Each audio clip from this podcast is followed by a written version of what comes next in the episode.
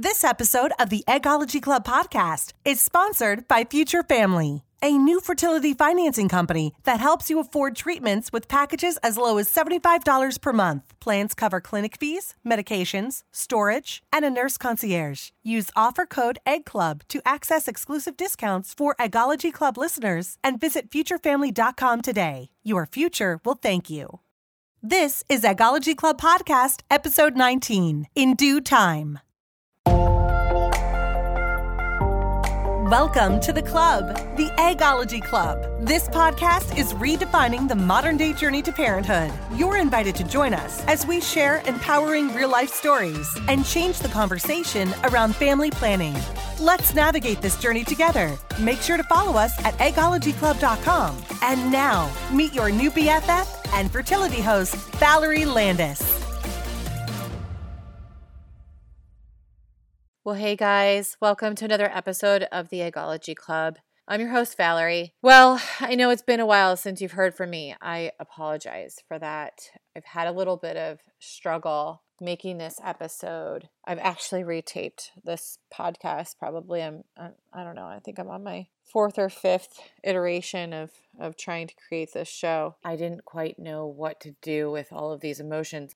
First, I heard this sad news about my dear friend Angela Baccardo, who recently passed after giving birth to her son during a normal C section. And that was heartbreaking to hear. She's a nurse for Future Family, which is a sponsor on the show, and a bunch of dear friends of mine. We've started a GoFundMe page to help raise funds to support the family of Angela and her baby's future. So please check that out on our show notes. The next thing that kind of threw me for a loop this past month or so, and part of the reason a delay of getting you a show, is I actually felt a lump in my own breast during a normal self breast exam. Being 36 and going through hormonal fluxes, it just didn't feel like this should be normal for my breast tissue. And it's October, Breast Cancer Awareness Month. All those factors just had me for a tizzy and put my head in a spin, especially because I wasn't home when I learned and discovered the lump. I did go get it checked out. I had a mammo. I also had a whole breast ultrasound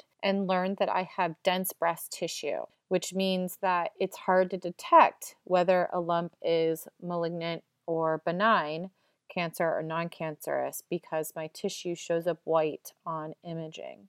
So, this is part of the reason for the delay. One of the only ways I can stop and take it out of my brain and quit obsessing about it is to turn it into something creative like a podcast or a writing article, post, blog, or, you know, express it via video whether you're thumbing through Instagram or watching YouTube videos or, you know, reading all these blog posts, you know, just keep in mind that we all are going through some of the same shit. It's just all of these social media platforms are like our highlight reel. And so we're giving the best version of ourselves. We're giving the best photos with the best filters and the best captions and the most creative content that may not be completely authentic and true for what is actually happening behind the scenes. And so I have been reminded to not let some of those aspects of seeing people's highlight reels or perfect lives on Instagram and then comparing it to mine because it actually is exactly what I was trying to communicate here on how these platforms give this portrayal of things that are so perfect. But that's not really how life is. And we do go through things, and there are struggles, and there's things that don't go our way, and that's real. That's raw. That is vulnerable about expressing and sharing that can be really hard to do, but also very freeing when you do it. Which is very ironic and timely because that's a little bit about what this episode is about. I want to be very authentic, first off. I just want to state it for the record. Um, I'm sorry if I come across any sort of way. It's just exactly how I'm feeling in the moment and dealing with disappointments after other things not working out. And without going into a ton of detail about that and still being raw and vulnerable with you, I am struggling. And it's hard to admit that.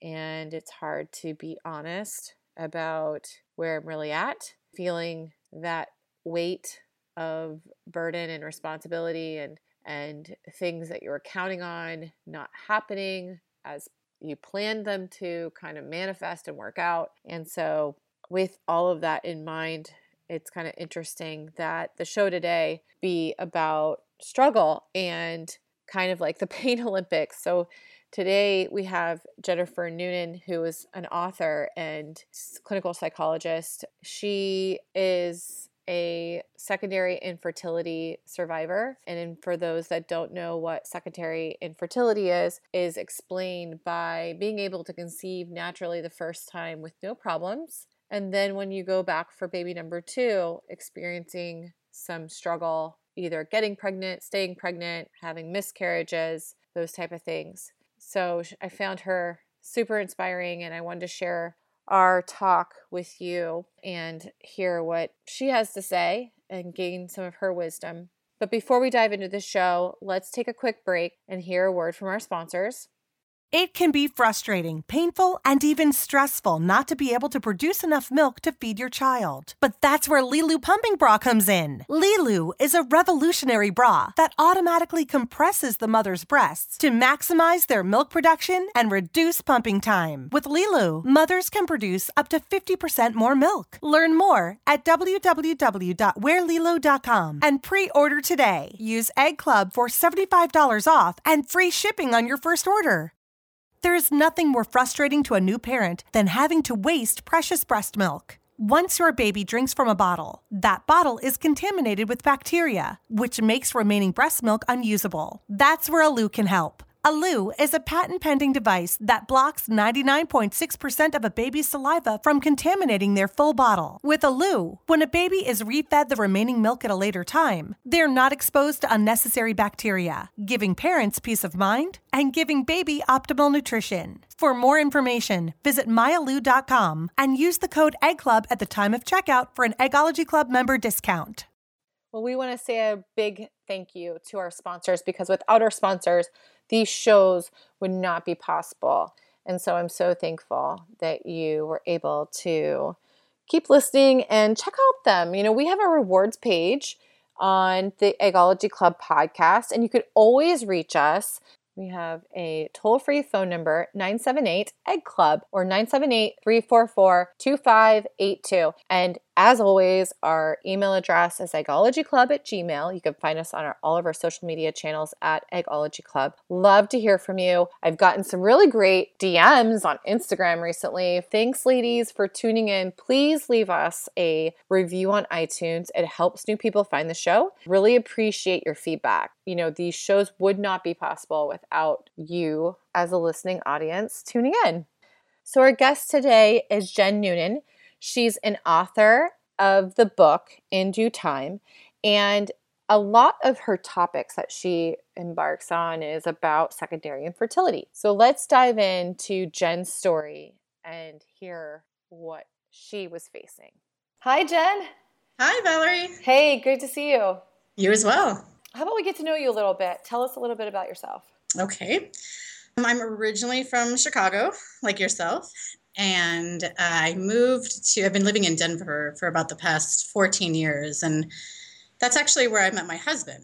I had been living in New Zealand, moved back to Chicago, decided to move here. And a friend who I had been living in New Zealand with knew my husband. So she introduced me to him. Of course, you know, as life goes, like we. it was kind of on and off, or we kind of dated and this and that over the years, um, and didn't officially uh, get together um, until about 2007 or so. But you guys did get married, right? We did get married, yeah, the following year. So it was like all that stuff, you know, before it was like, okay, bam, you know, the very next year because we knew each other so well. So the joys of dating. Yeah, date, like figuring it out, like, okay, dating other people and seeing that, and then coming back together at the end, realizing it was each other all along. We were just maybe too young to realize it or right. Whatever. So, so I was. So how old were you when you got married? I was just gonna say yeah. So I was 31 okay. when we got married, about to be 32, and my husband was 40. He had just turned 40. So we were. I mean, I was on the kind of younger-ish side, um, and he was, you know, um, he was a little bit older. And so I think the thought just occurred to me: we should probably start to try to have a family sooner rather than later. And I had been on the fence about having kids throughout my life um, just because it just it had to be the right person. It wasn't that i just i absolutely knew i wanted kids from when i was a little girl. You hear all those stories like oh pretending to be a mom and i just always knew i wanted to be a mom and la la la and that wasn't necessarily the case. I always thought that i would have a family but only if i had found the right person and that's just my that was just my preference so I did find the right person. And so I thought, why not try sooner rather than later? Never thinking that there would be any issues. I had been on birth control, so I came off of it. And not that long, only five years or so. Um, but it still seemed to mess with my cycle a little bit. My cycles were shorter initially and then really long, like 38, 40 days so we tried the months kind of went on and i'm thinking this isn't this isn't right. I'm healthy i'm a normal weight there's nothing no health issues no nothing going on. So we finally went to see a reproductive endocrinologist at about nine months and nine months of yeah, trying to get pregnant? yeah nine months of trying yeah. And yes i was under 35 and they say to give it a year but i just kind of knew, knew yeah if i'm if nothing's happening now if my cycles are lengthening i was having night sweats it was mm. just wow. probably because i was stressing out but that's a whole other topic and it, it seems crazy like just you know six months or nine months and you're freaking out but it's you just expect to become well we wait our whole lives like we try to prevent not getting pregnant right and then we finally are ready to have children and we can't and that's a hard reality that was yeah i'm kind of a i accomplish goals for the most part that i set out to accomplish. And if it doesn't look exactly the way that i thought it would i kind of okay i take a little bit of a different path but usually i kind of get things done. And it and creating a family just seemed natural. I mean you look right. around you and it's just everybody does it it seems. It's like something uh, in the water everyone's pregnant. until you go through everything and then you realize no that's not actually the case that everyone just conceives easily but it just it was just an expectation. So what did the fertility doctor have to say? Of course all the tests were normal. The really? the my tubes were open the blood work was normal a lot of except and this is still normal but i had a lot of follicles, like more than average. So 12 to 15 um, on each ovary. So wow. kind of borderline polycystic ovarian syndrome. But I just didn't, they never mentioned that. And so I never really mm. thought about it. And again, I was under 35. So they just gave me a couple rounds of medication. And at about 11 months, that was 11 months of trying, a couple months of medication, and I got pregnant. And oh, good. Everything was normal with the pregnancy, not necessarily with the birth, C-section, all that, but it's it yeah. So my son was born um, in 2010 in October, but it just I had always wanted two children, and that's mm. just what I expected would happen. Yeah, I mean, at a when I did think about having a family, even though I was on the fence, I did think about having a family of four, even you know number possibly a boy and a girl. Right. Um, my husband came from a family of five. I came wow. from a family of four. We set out to try for our second one almost a year after our son was did born. you go right back to the fertility clinic because of struggling the first time or i thought my body just knows what to do i've had a baby and mind you i did turn 35 almost a year after I had my son. So then I was kind of at that, hmm, but I still didn't, oh, 35, whatever, not a big deal. So no, I didn't jump the gun and go back to that clinic plus we were living in california that's a whole other story so i didn't just think okay i'm going to go right back to the other clinic here in denver about i gave it about three months of trying on our own um, and then again the long cycles and i thought okay here we go again so when we were out in california yes i did go to a reproductive endocrinologist out there who prescribed me medication. Figured, okay, let's just do the same thing we did last time. Somehow I get pregnant on that first round. Although I thought, okay, great. Yeah, of course. That's supposed to happen. We went in, I went in for the eight week ultrasound. Everything looked normal. Great, measuring properly. 12 week ultrasound, which I was actually at 13 weeks. And um, we had told, you know, family, friends, some friends, because, you know, when you already have a healthy pregnancy, yeah. uh, you just assume that the next, especially at 12 weeks, that you're all good. Um, and we went in and there was no heartbeat.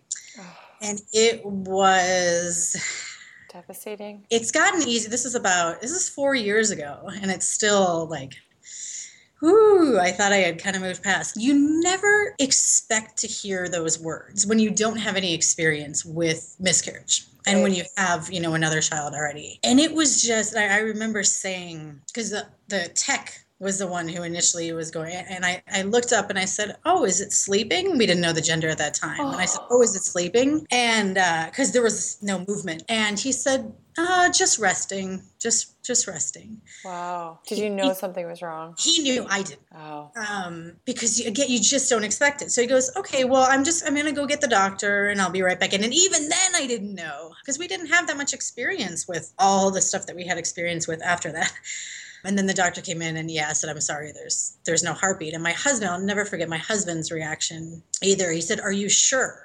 And it just it broke my and i got angry actually and said of course she's of course she's sure. And it just it was just just unexpected. So yeah yeah so unthinkable. yeah just and then going the next week like knowing that the baby that grew to 12 weeks you know in, inside of you is is no longer living. It was very difficult to to maneuver through life like knowing wow it was it was there and now it's not.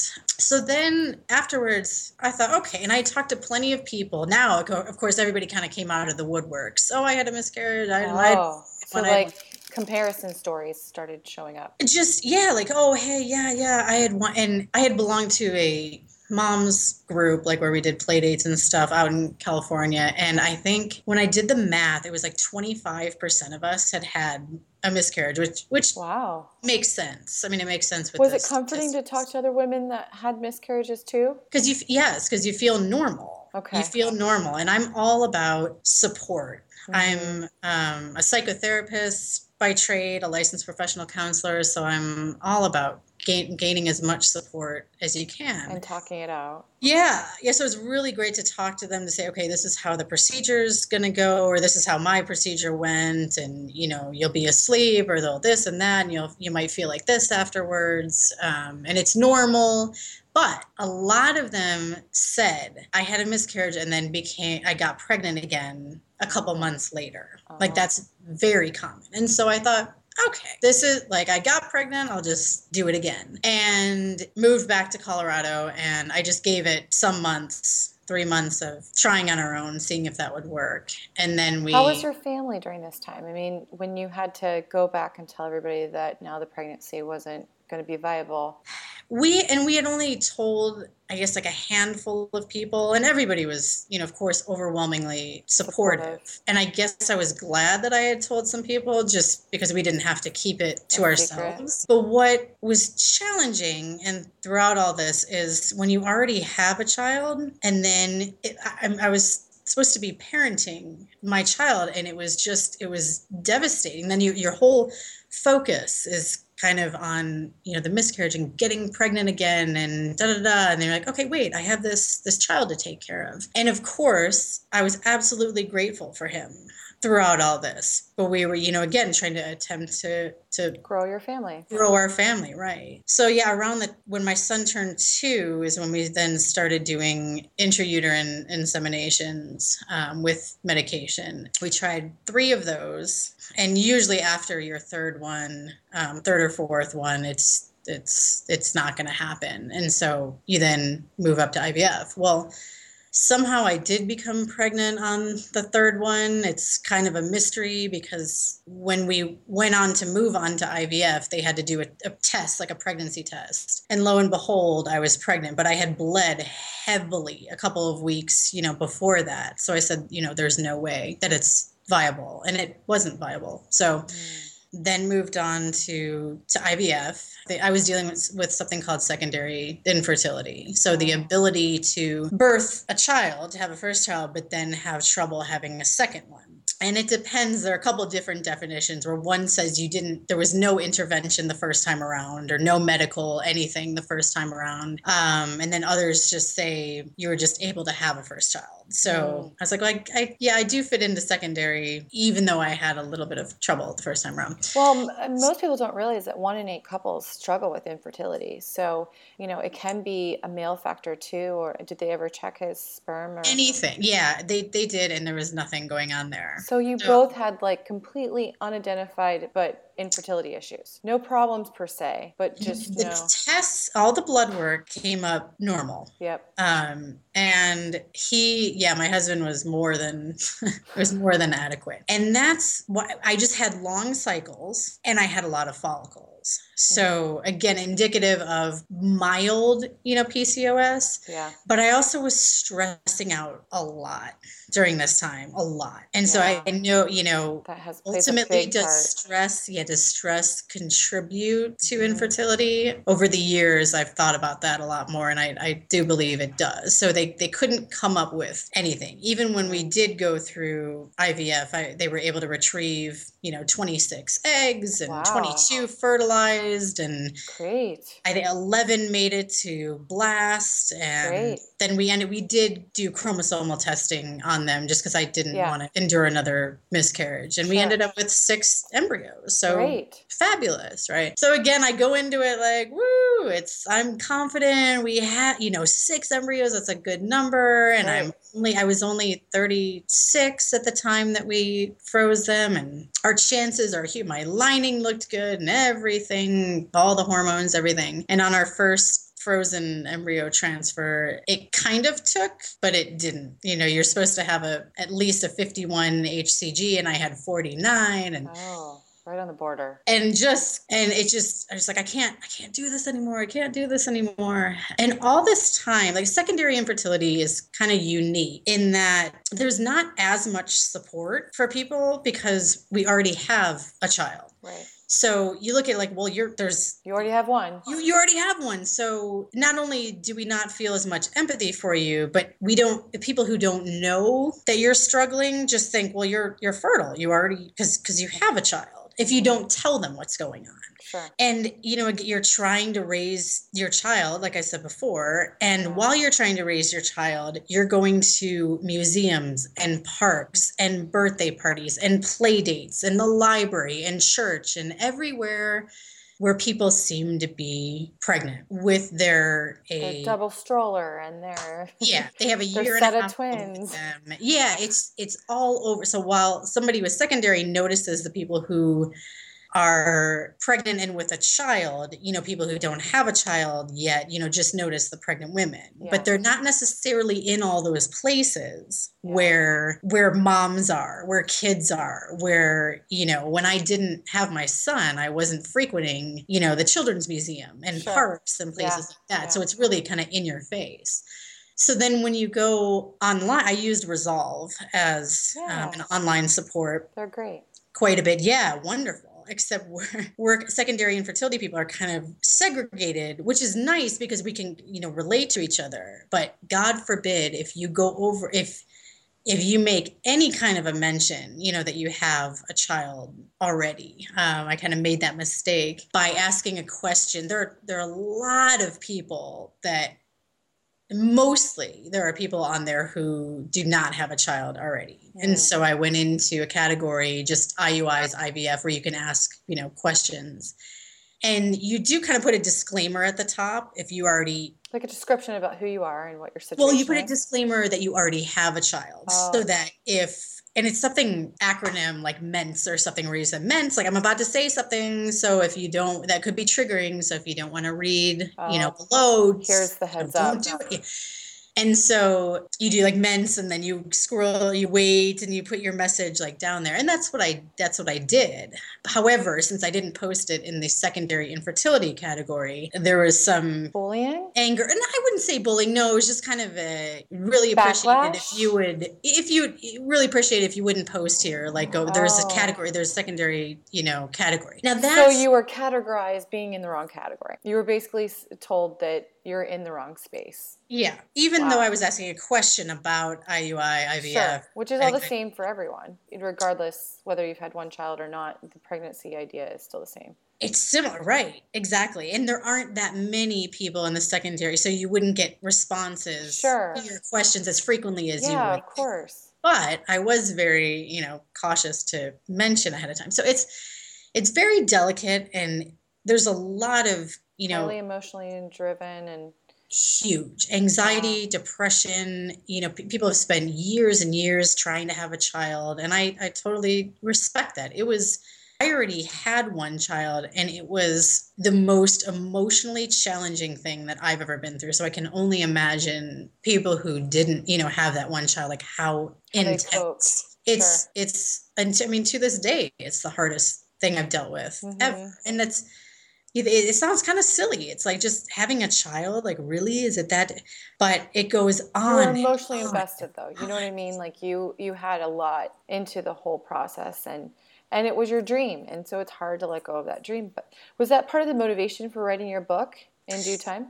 The i finally got to so when that first frozen embryo transfer failed i just said i'm like this is enough is enough. And i had always you know dabbled with writing in the past nothing of course professionally but i had always kind of enjoyed writing and i journaled a lot and I turned to my husband and I said, "That's it. I've got to write about this. I've got to to." It Tell just, I mean, to me, it just seemed like, yeah, that like miscarriage and then another like kind of miscarriage and months and months of this and you can't to be the only one you can't be Yeah, right to- but to, you like, don't let- have that community yet I knew there had to be so many of us, and I knew by like going online that there that there were, um, and that I just wanted to show, just to say to people like, you're not alone. This is my story, and hopefully you can relate to it and not feel as alone, and get the word out. And it was, you know, really at the end of the day, it was a form of therapy. Just getting Yeah. the story down, writing it all out, and it was a hard form of therapy because I'd Yeah. be sitting in Starbucks writing, and I wrote about the mis- the 12 week miscarriage at that point, and just Yeah, kind of like bawling to myself, but doing yeah, doing the and trying to you not know be noticed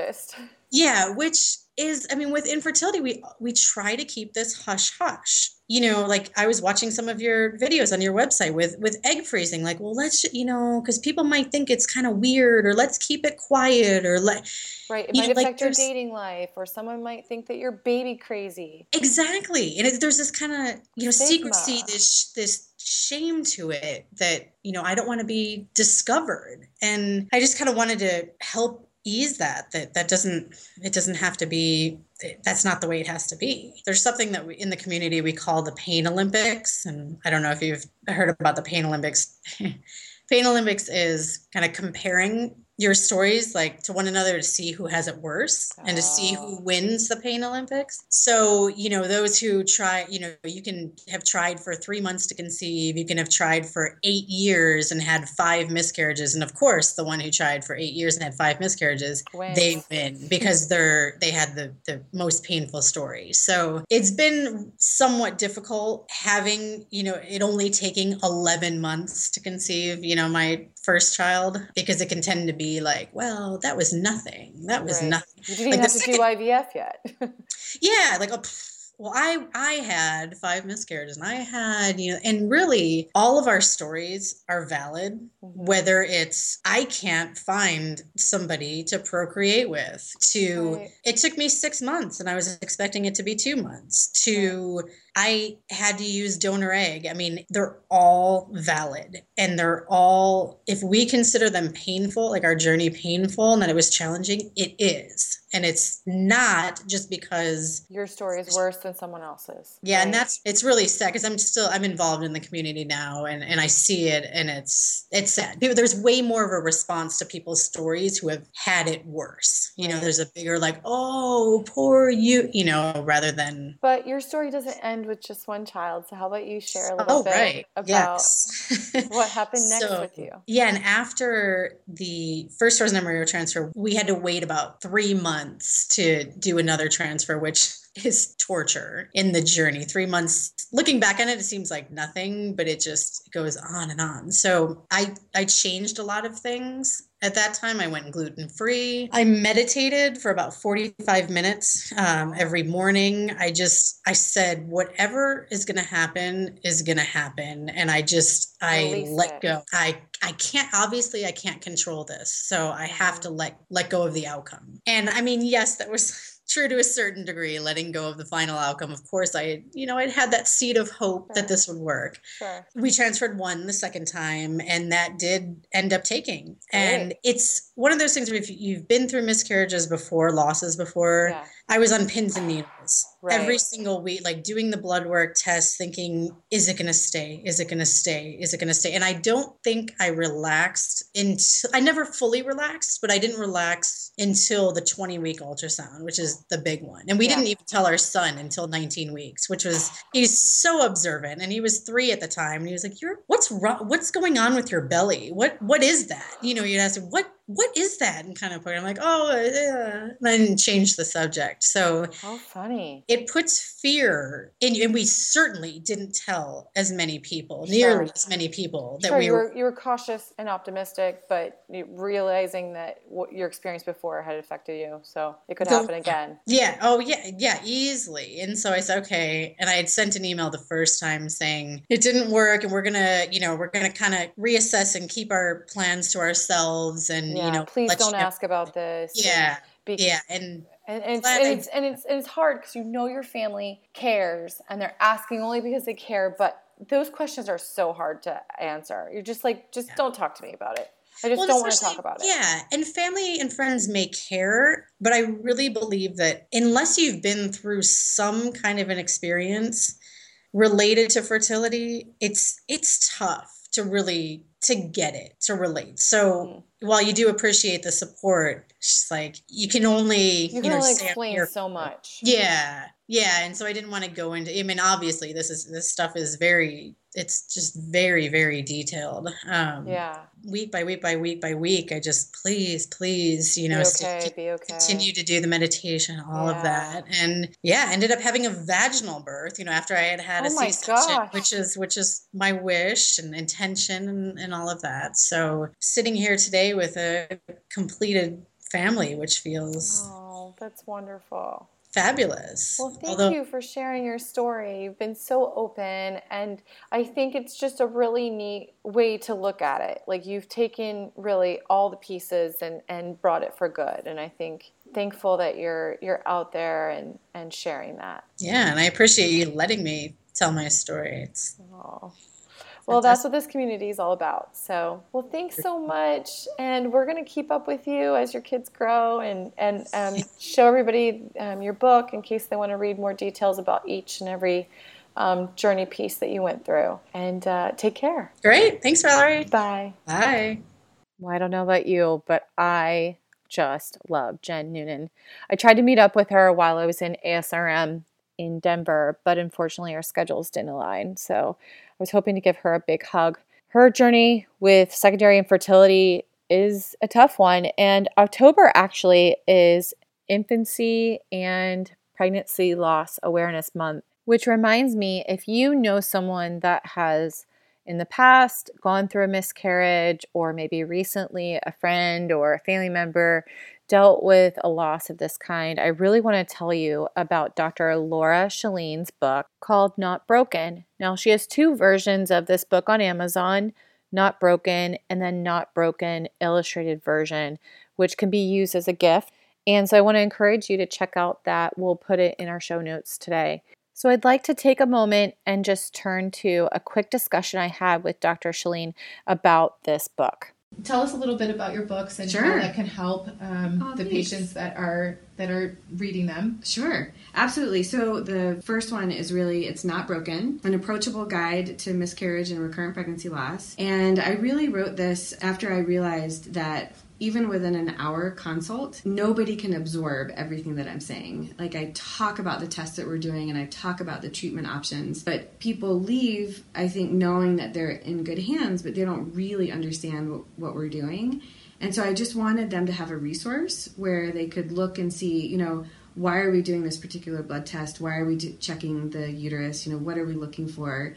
You know what are the treatment options? Really it has everything from you know each test to each treatment option to controversies in care because you know there's so much out there that's really gray in the area of miscarriage or and conflicting advice. Exactly. Mm-hmm. uh, there's a whole chapter on just emotional well-being and support which i think is really important.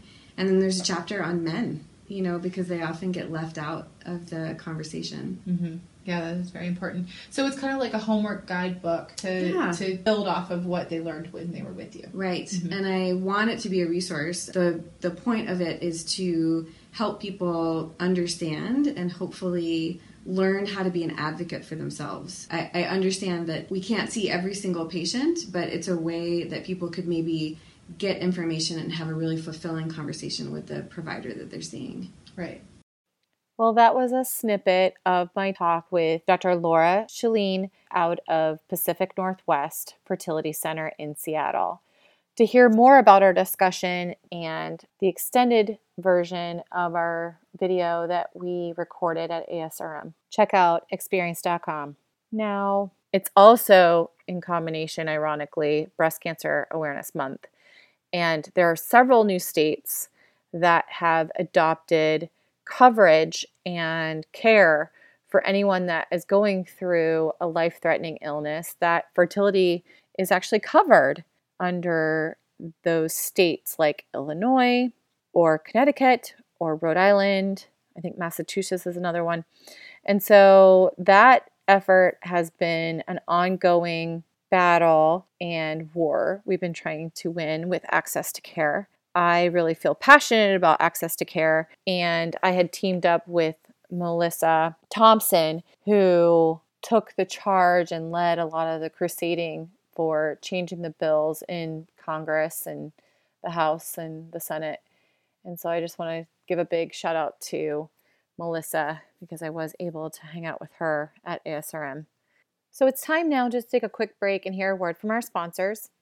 When you want to start a family, but traditional methods aren't an option, consider using Mosie. Mosie is the first syringe designed specifically to help you conceive at home. Endorsed by fertility experts, Mosie is worth trying before expensive and invasive options like IUI and IVF. To learn more about how Mosie has helped families conceive from all walks of life, visit mosiebaby.com. That's M O S I E baby.com and use code EGGCLUB for 10% off your order.